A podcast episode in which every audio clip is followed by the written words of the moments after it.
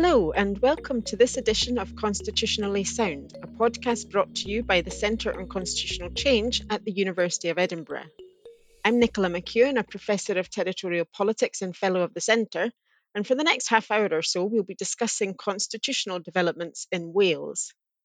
Perhaps the most culturally distinctive nation within the UK, Wales is sometimes neglected in discussions about the UK's constitutional future. In the referendum that led to its introduction, there was less than a 1% margin in favour of devolution. And when it was introduced, devolution assumed a much weaker form in Wales than in Scotland or in Northern Ireland. But after multiple commissions, another referendum, and three revisions to the devolution settlement, most recently in 2017, devolution is now firmly embedded in Wales. The Welsh Parliament, or Senedd Cymru, enjoys significant lawmaking powers. And yet, Wales seems restless. Around one in five support independence, much lower than in Scotland, but much higher than used to be the case in Wales. The Welsh Government has frequently voiced concerns that devolution is being undermined in part as a result of the Brexit process. And following its re election in 2021, the Labour government has launched a national civic conversation on the constitutional future of Wales. To discuss these issues, it's a pleasure to be joined by Professor Laura McAllister, Professor of Public Policy and the Governance of Wales at the Wales Governance Centre in the School of Law and Politics at Cardiff University. She's also a former Welsh international footballer and captain of the Welsh team and continues to champion the women's game at home and internationally. As a scholar, Laura has extensively researched Welsh politics and elections, devolution, electoral reform, and gender in politics, and works closely with the Senedd on constitutional and political matters, most recently as chair of the expert panel on assembly and electoral reform. She's also worked with Welsh Government on various projects and was recently appointed as co chair of the Independent Commission on the constitutional future of Wales, tasked with leading that national civic conversation.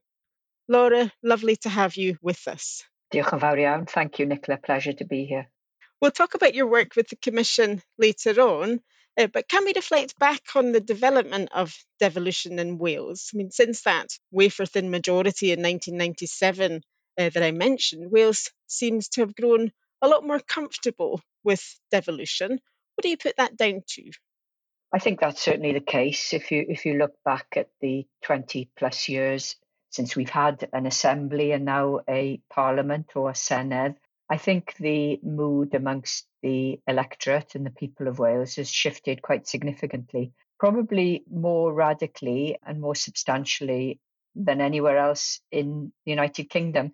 And of course, there's an obvious reason for that, in that the wafer thin majority back in 1997 um, suggested a very divided population in terms of support for devolution. But I think once the assembly was up and running from 1999 onwards, it's very gradually accrued more support and legitimacy. Certainly, initially, that was a very gradual process, almost a kind of painstaking process of legitimizing itself, which occupied the assembly far more than it should have. But then I think if you fast forward to the period probably from 2007 onwards, I think that was probably the breakthrough in terms of a popular support for devolution and a real recognition that without the Senedd being there, uh, Wales was left pretty poorly protected um, in terms of how political tides moved in the rest of the United Kingdom. I guess you know you you, you say why why is that the case? Uh, there are probably a few reasons for that, but one of them is party political for sure. The Welsh Labour Party has a kind of unrivaled electoral record in Wales. It's um, 100 years this November since Labour last lost a national election in Wales. That's quite some record, you know, that doesn't probably doesn't exist anywhere else in, in the world at state or sub-state level, certainly. And I think the reason that that's significant is that Welsh Labour is fundamentally different to Scottish Labour. I think, you know, most of your listeners probably appreciate that. But Welsh Labour moved some time ago onto the lawns of Plaid Cymru, the, the party that campaigns for independence in Wales, and it's made that terrain quite blurred and quite crowded. But but in terms of your question about comfort with devolution, I think the party that the people of Wales have trusted most for a century, aligning itself so strongly with the raison d'etre of devolution and bringing power closer to people, has certainly helped with bedding it in the public consciousness and, and with boosting its legitimacy. I mean, has has the, the party, the Labour Party itself, become more united around these issues? Because I recall from around the time of what was the second devolution referendum, the 1997 referendum, there seemed to be some internal divisions between Labour MPs or some Labour MPs and those who were more committed to seeing out their career uh, within the devolved institutions. Has that changed also in the interim? It's certainly changed, but what's changed more is the balance of power within the party itself. And, and I have to say, I think that will change again. There'll be an acceleration that favours the members of the Senedd uh, versus the MPs once the number of MPs that are sent from Wales to Westminster is reduced again. But we're looking at losing at least eight and probably nine of the 40 MPs from Wales at Westminster. So I think context is really important, but so is the uh, legitimacy of the Senedd now. I think it's quite important to note there are still Welsh MPs who are, if not Devo skeptic, then Devo resistant in terms of additional powers coming to Wales. There are also Welsh MPs who are hugely suspicious of the relationship between Welsh Labour and Plaid Cymru in the Senedd, because, as you know, the two parties have signed a cooperation agreement for the next uh, three years, which will tie them into supporting a whole tranche of quite radical centre left policies. But I think the most important thing is that Welsh Senedd members have far more authority now within the Welsh Labour Party than do MPs. And that's really interesting. And also remember the devolution itself has has changed, of course, quite a bit too when the then Secretary of State for Wales, Ron Davies, talked about devolution as a process, not an event. I mean, that's something that can be applied to all of the systems of devolution across the UK, but perhaps more so in Wales than anywhere else. And the most recent reform, 2017 shifted the model of devolution in Wales away from conferred powers to reserve powers. So perhaps looking a little bit more like the models of, of devolution in Scotland and Northern Ireland as well. Is that the case? Would you say that that change of model has made a significant difference? I would, but I think it's difficult to attribute too much um, consequence from a, a legislative model change because clearly most people would not be terribly exercised by a constitutional change such as that. But in real terms and in terms of political confidence for the government and also for the parliament to scrutinise, I think it's been really significant. Where the public's involvement comes in, I think, is in terms of, of clarity over the competences that the Senedd has and that the Welsh Government has to exercise in terms of policy making. Because those of us who have observed Welsh devolution and studied Welsh devolution since well, well before 1999, but you know, accelerated since the advent of the National Assembly, would tell you that there were so many jagged edges that it was almost impossible not to, you know, cut your finger as you looked at them. So clearly, a reserve powers model is cleaner. It gives a greater perception of shared governance with central government in London the powers are much more clearly defined, and there needs to be a case, obviously, for those powers which are accepted from that model.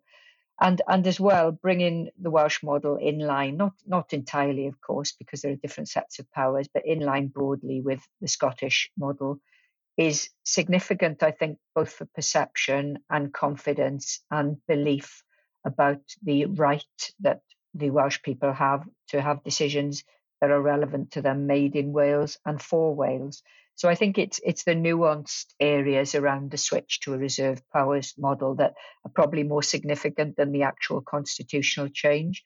But you know, as as you know, Nicola, there's still some very significant areas that are not devolved in Wales, which certainly people who study this more forensically would say make very little sense in terms of the integrity of policy. And I think justice is probably the, the overwhelming one in that context.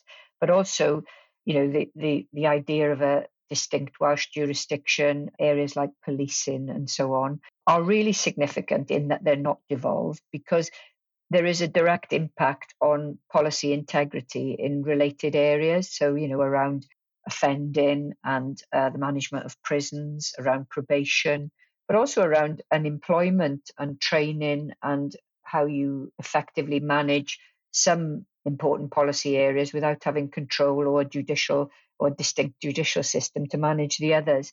So I think, you know, there's still some unfinished business, let's say, even with the devolution, the reserve devolution model that we have.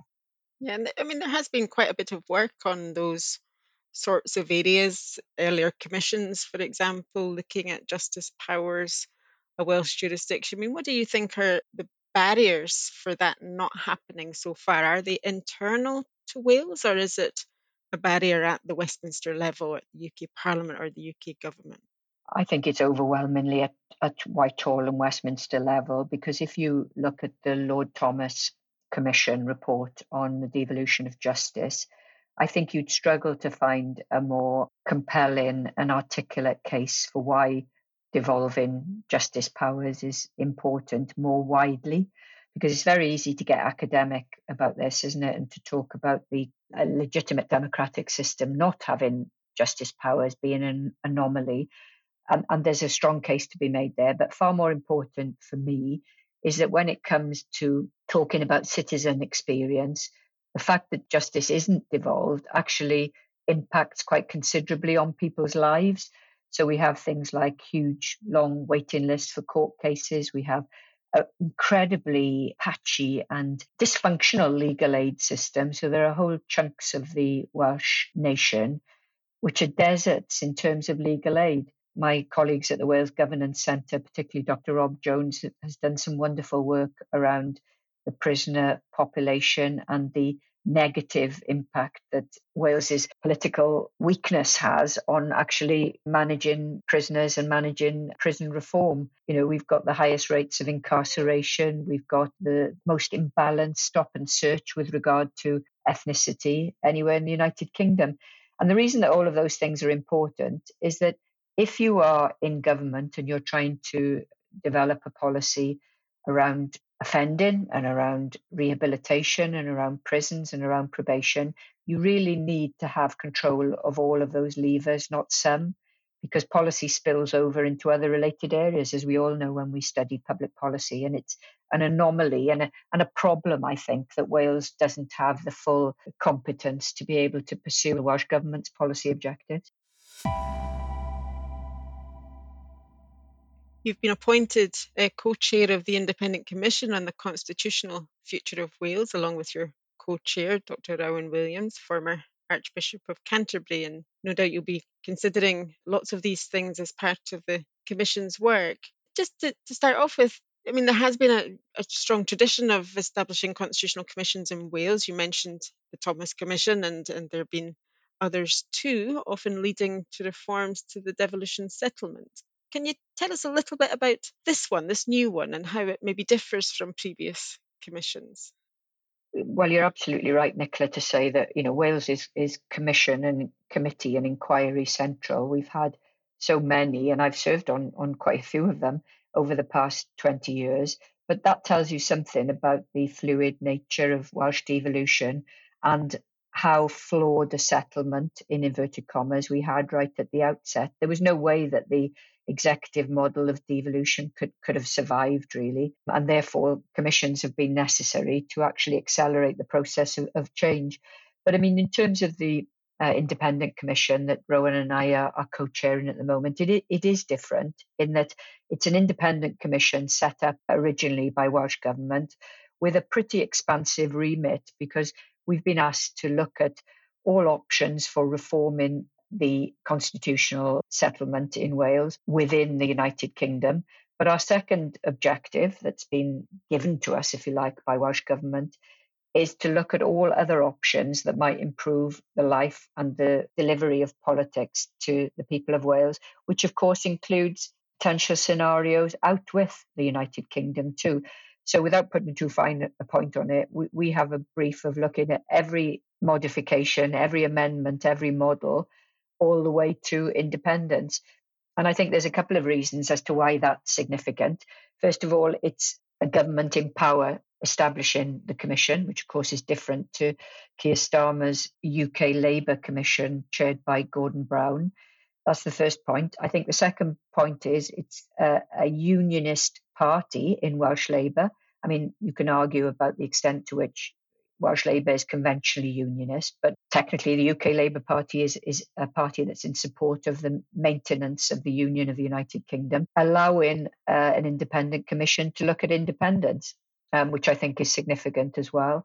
And then thirdly, the fact that our commissioners and both Rowan and I had input into the choice of commissioners, range from conservative supporting individuals to Leanne Wood, the former leader of Plaid Cymru, and obviously an advocate of independence. But alongside them sit some pretty heavyweight figures who understand how things work at Westminster and Whitehall. So Philip Rycroft, who I'm sure your listeners will know, who was who's a Scot, of course, and has been involved with both Scottish politics and Whitehall politics and Brexit politics for that matter. So he knows only too well how things land in Whitehall. And another commission member is Sir Michael Marmot, who's done a lot of work on health inequalities and is very passionate about connecting constitutional change with delivery of policy to ordinary people. And I like that. You know, I think that's a really important values based approach that we're, we're going to try and follow with the commission. But I mean, probably most importantly of all is the fact that this also needs to be a commission that isn't led by elites. It's a conversation, a civic conversation that engages with people who generally wouldn't have conversations on constitutional matters. That's required quite a lot of thinking, as you can imagine, in terms of what we do. But, but I'm pleased to say we're nearly ready to launch our engagement strategy, which will be very different to anything that's been done before. I mean, you know, there's only so many ways of engaging, obviously, but but we're going to borrow best practice and strategically merge that into an approach that we hope will really give everybody in Wales, wherever they live, whoever they are, whatever background they're from, an opportunity to tell us what's important to them about politics and, and devolution and policy delivery. So I, I hope it'll be very different to the commissions that have gone before us. Yeah, it does feel a different time now. You really have to be more participative and inclusive in, in approach. And without preempting what your strategy is going to say, are you able to say a little bit about how you might reach those groups that aren't already engaged? It's relatively easy to engage with those who are willing and able and, and keen to be engaged already, but wider groups sometimes we refer to harder to reach group. How do you propose to to reach out?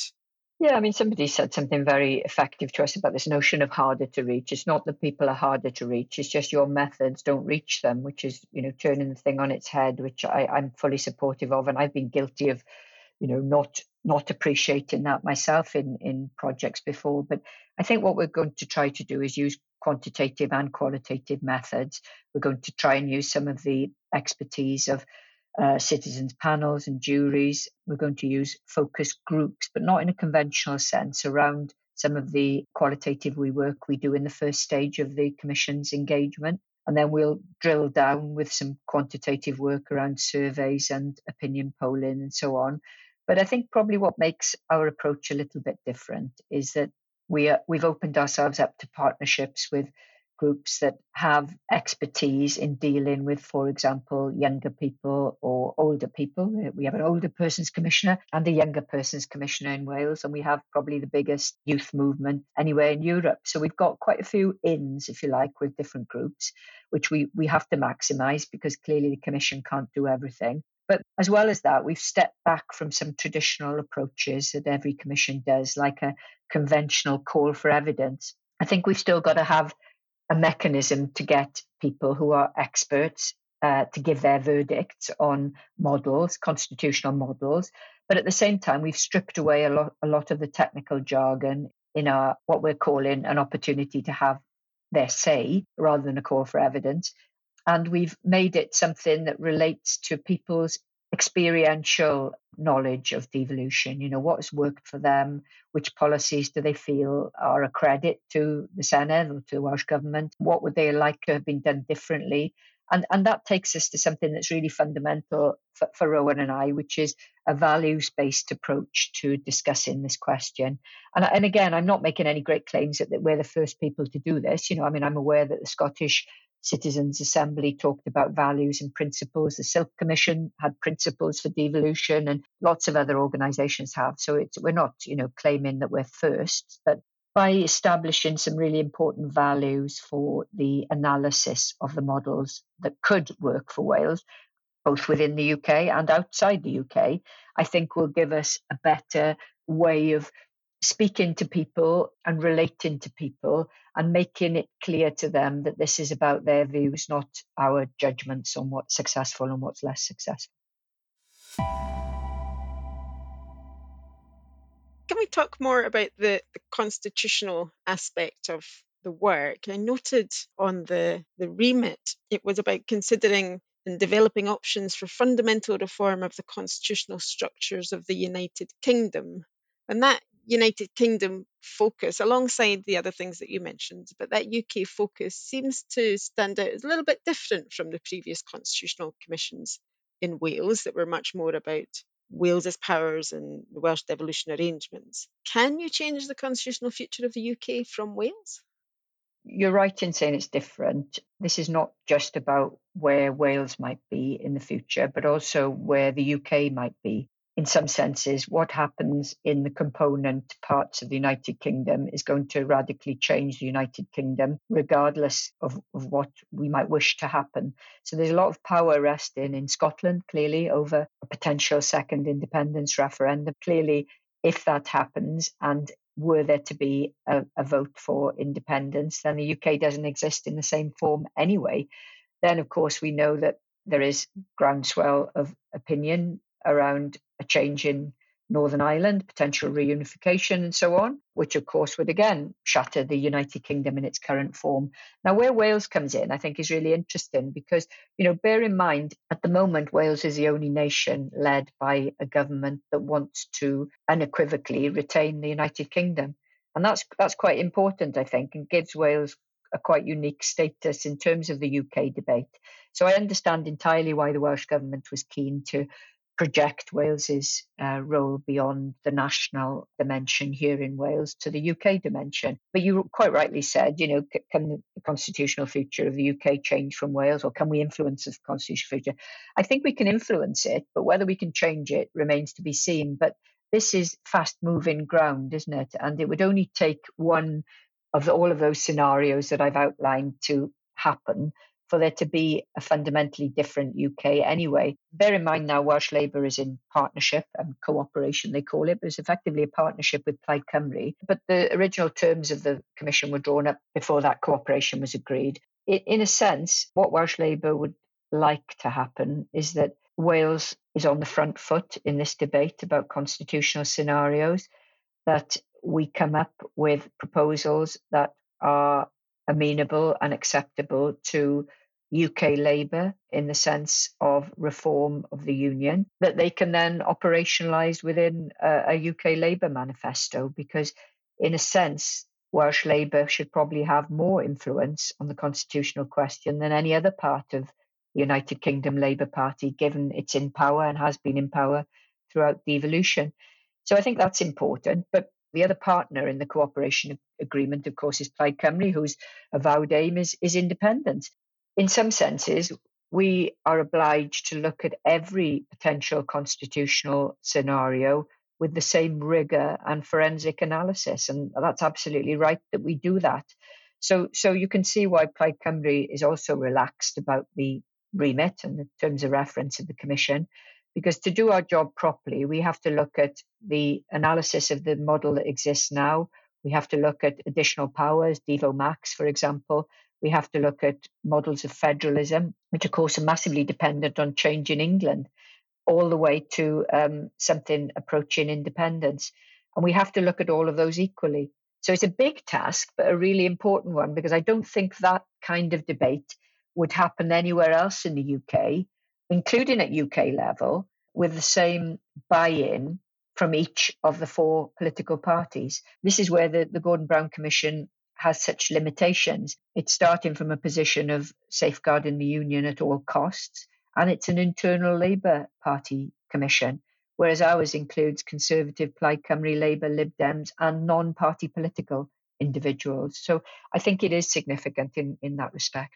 It, it does sound from what you're saying, though, that one of the reasons for having a new commission now, so soon after the last revision to devolution in Wales, is not so much for things happening in Wales, but things happening around Wales. Brexit and its effect on devolution, prospect, potential for Irish unity, talk of a new Scottish independence referendum. Is that a fair assessment that it's about finding a place for Wales within that broader conversation? Clearly, in the past, Wales has been the recipient of the waves of constitutional change elsewhere. And we certainly haven't been on the front foot in deciding our own position, our own options, or having an evidence base or bank of information and public views that would help us or help the political parties decide which is the best route to take.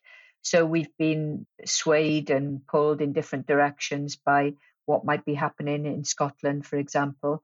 Whereas I think now with our own independent commission, we're on the front foot. We're being proactive about a serious, structured debate about the constitutional future of Wales. We're advantaged, of course, in that uh, politics around the constitution is not as binary in Wales as it is in Scotland, where clearly the the, the divide between those who support independence and those who support the union is a very significant binary identity in, in Scottish politics. It's not like that in Wales. You know, as you rightly said, support for independence ranges from about 14% to about 30%, depending on how you ask the question. But, you know, I don't need to tell you that that's not far off where support for independence was in Scotland a few years before the 2014 referendum. So things can change very quickly. The difference in Wales as well, when you talk about independence, and I don't want to overplay this because let's be let's be really frank about where we are. You know, it's a minority interest in Wales, but but indie indie curiosity is very well established. But what's most important for me is the fact that support for independence comes from within Welsh Labour voters as well. And bearing in mind how successful Welsh Labour is as a party, and then if you look at the figures that you know that my colleagues at the Wales Governance Centre have on the through the Welsh election study, in the last elections in 2021 for the Senedd, Labour gained over 40% of all indie supporters, independent supporters. So you can see how that's so different to Scottish politics, how it enfeebles Plaid Cymru. Plaid Cymru's strategy going into the 2021 Senedd elections was to campaign for an independence referendum in the next term, which was pretty ludicrous, bearing in mind where they where public opinion was at that moment. And its strategy didn't succeed, not because it wasn't a good strategy, although I don't think it was, but because Labour was much better able to capture those supporters that Plaid needed to capture in order to win seats. So we're back to where we started, really, about the power and reach of, of Welsh Labour. I think it's important to acknowledge that the Welsh Government has already had very clear and bold ideas about how the UK should be governed, about how intergovernmental relations should work, the role of the devolved governments. And these are at odds with the approach of the current UK government. The Constitution is ultimately still a reserved matter. What difference can another set of constitutional proposals make, do you think? as I say to people who are skeptical about what our commission can achieve, there are two strong arguments to make for its existence. One, the one I've already made about us taking charge in Wales of our own future constitutional setup rather than have it done unto us, as, as has been the case in the past. And related to that, of course, is during the course of the Commission's work for the next two years, there will be shifts in the politics of Scotland around the constitution, and there will be shifts in the politics of Northern Ireland and the Republic of Ireland around the constitution. And who knows? I mean, there may even be shifts uh, within England itself. So at least we have the apparatus to uh, properly assess those and come up with decisions and judgments and recommendations that suit Wales. But I guess the strongest one, which sounds a bit ludicrous, is what what else can one do? You know, we we have an incredible disconnect at the moment between the traditional and very accurate in terms of legal and constitutional truth that all of sovereignty in the United Kingdom rests in Westminster. It's parliamentary sovereignty. But the disconnect comes from the fact that clearly that isn't how people um, and politicians and governments elsewhere in the UK see the new sovereignty map. And I think we do have to really address that quite urgently and quite rigorously because I've always felt that unionists are more likely to at least destabilize the union than nationalists are. And what I mean by that is once the reality of devolution was in play, then the mentality of devolve and forget or a mentality of giving power as if it's a kind of grace and favor approach to sharing democracy was always destined to undermine the union more than anybody anticipated. And I think if those people who feel the union deserves to be saved or they want it to be saved, then I think they have every right to expect a better and more successful strategy from unionists. That's where I give credit to a unionist party like Welsh Labour in at least having the self confidence, let's say, to delegate this conversation nationally to an independent commission. I'm not sure that would happen anywhere else in, in the UK. And maybe Welsh Labour are making more of a contribution to saving the union as a result than the Conservatives are at Westminster. And we have seen at Westminster something of a reassertion of Westminster parliamentary sovereignty, perhaps. Can you envisage fundamental reform of the kind that is in your remit without bringing an end to or fundamentally changing that doctrine of the sovereignty of the Westminster Parliament? Well, a lot will depend on what, what options we feel have legs in terms of the Welsh situation, but but of course there will almost invariably have to be some recasting of the notion of parliamentary sovereignty as entirely enshrined within Westminster, because I think that notion, whilst technically correct, is politically inaccurate and has been for quite some time. Devolution and the authority that the devolved governments, the national governments of Scotland, Wales, and Northern Ireland have, comes from people's choices at the ballot box and from the popular support that those institutions have. So it's pretty anachronistic, let's say, to make the case for a jealous protection of parliamentary sovereignty when that just doesn't sit within the new multi level governance model that we see within the United Kingdom. But I think if people want to save the union, then it, it fundamentally has to be recast and reformulated on a much more voluntary and shared basis. And that's effectively what Wales has been saying for some time. Final question, Laura. It may be that the union is not maintained in its current form, perhaps through independence for Scotland or through Irish unity. What impact do you think um, either of those would have for Wales? I think either is a game changer because I think our research shows that amongst younger people in particular, the notion of greater power uh, all the way to independence has much greater appeal and support. Imagining a United Kingdom without Scotland or without uh, Northern Ireland or without Scotland and Northern Ireland, of course, which is the absolute game changing situation, I think, is, is very difficult. Um, and I can't imagine that that would be anything less than a game changer in terms of the politics of, of Wales, because the notion of a kind of England and Wales, bearing in mind the size of England and the size of Wales, is a pretty unattractive prospect for anyone other than those people who feel that Wales maybe doesn't have all of the attributes of a nation. And I actually think there are very few of those people now and profile wise, even fewer amongst younger generations. So I can't imagine that developments in Scotland and Northern Ireland, were they to happen in the next few years, would have anything other than a revolutionary impact in Wales as well. But it's back to my point about the work of the Commission, really. Regardless of what happens with independence in Scotland or reunification in, in Ireland, it's incumbent on us to have a vision and a, a really clear suggested structure of what would suit Wales best, regardless of what happens elsewhere. But I'm not naive enough to suggest that that would survive if there were significant constitutional change in any of the other nations of the UK. Laura, thank you so much for joining us today. A fascinating discussion and a real pleasure uh, to speak about all of these issues with you.